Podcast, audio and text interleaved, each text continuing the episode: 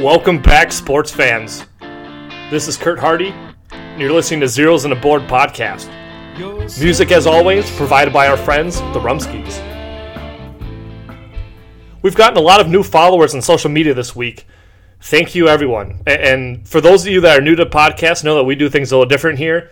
Most podcasts run close to an hour. That's not my style. try to keep mine between five and eight minutes, give you a quick spoonful of sports, and let you get on with your day.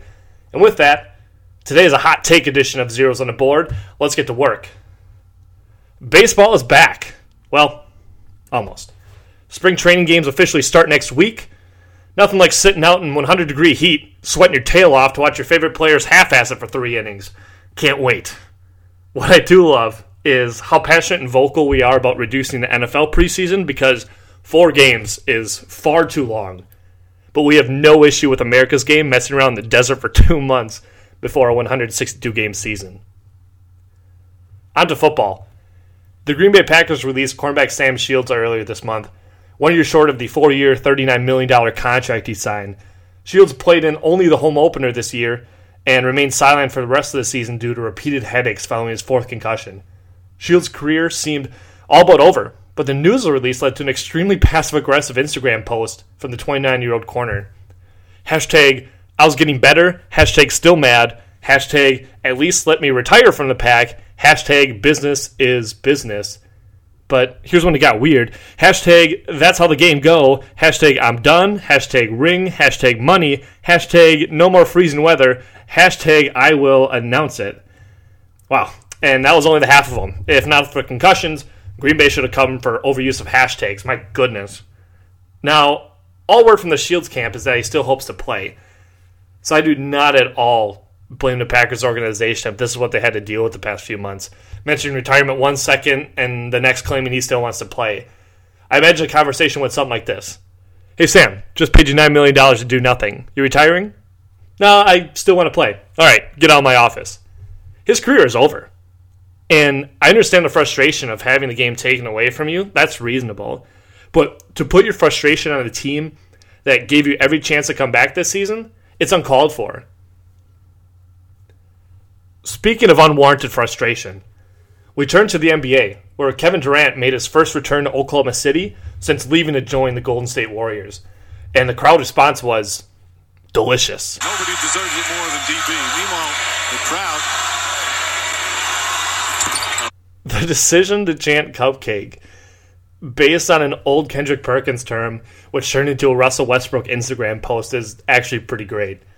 If you're going to going to boo a player, you might as well do it the right way in a backhanded inside joke. Not quite as good as Yankee fans chanting "Who's your daddy?" to Pedro Martinez, but this one will definitely rank up there. But Thunder fan, don't blame Durant. Blame management. You had KD in a Thunder uniform for eight seasons and couldn't bring home a title. This is the same crew that traded James Harden away for Kevin Martin and Jeremy Lamb. Are you kidding me? Sure, you end up with Steven Adams later on, but his 12 points a game doesn't come close to Harden, who's been putting up MVP caliber seasons.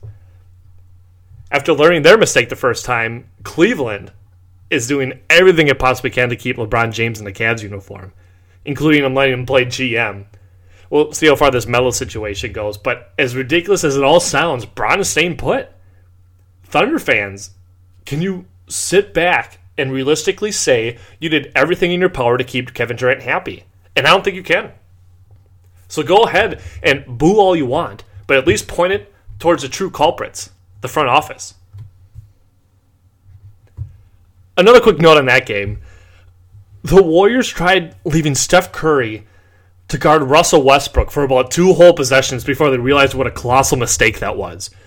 Now, for those of you that believe everything ESPN tells you and truly believe that Steph Curry is the most valuable player in the NBA the past two seasons, know that Curry is one of the worst defenders in the league and is an absolute liability on that end of the court. Be sure to take note of this next time Golden State is on national television, which nowadays is about once a week. The Warriors will always put Steph on the opposition's worst guard. Generally sits in a corner where Curry can play five feet off him and pray the ball doesn't come his way. And Golden State had the recklessness, the audacity to place their worst perimeter defender on Russ Westbrook, the most fierce and dangerous point guard in the league. Luckily, Golden State realized how stupid this was sooner than later, or Westbrook would have scored even more than his 47 points. That's all for today, everyone. Share your thoughts on social media on our Facebook page or follow us on Twitter at Zeros on the Board. Thanks again for the follow. Until next time, I'm Kurt Hardy, and this is the Zeros on the Board podcast.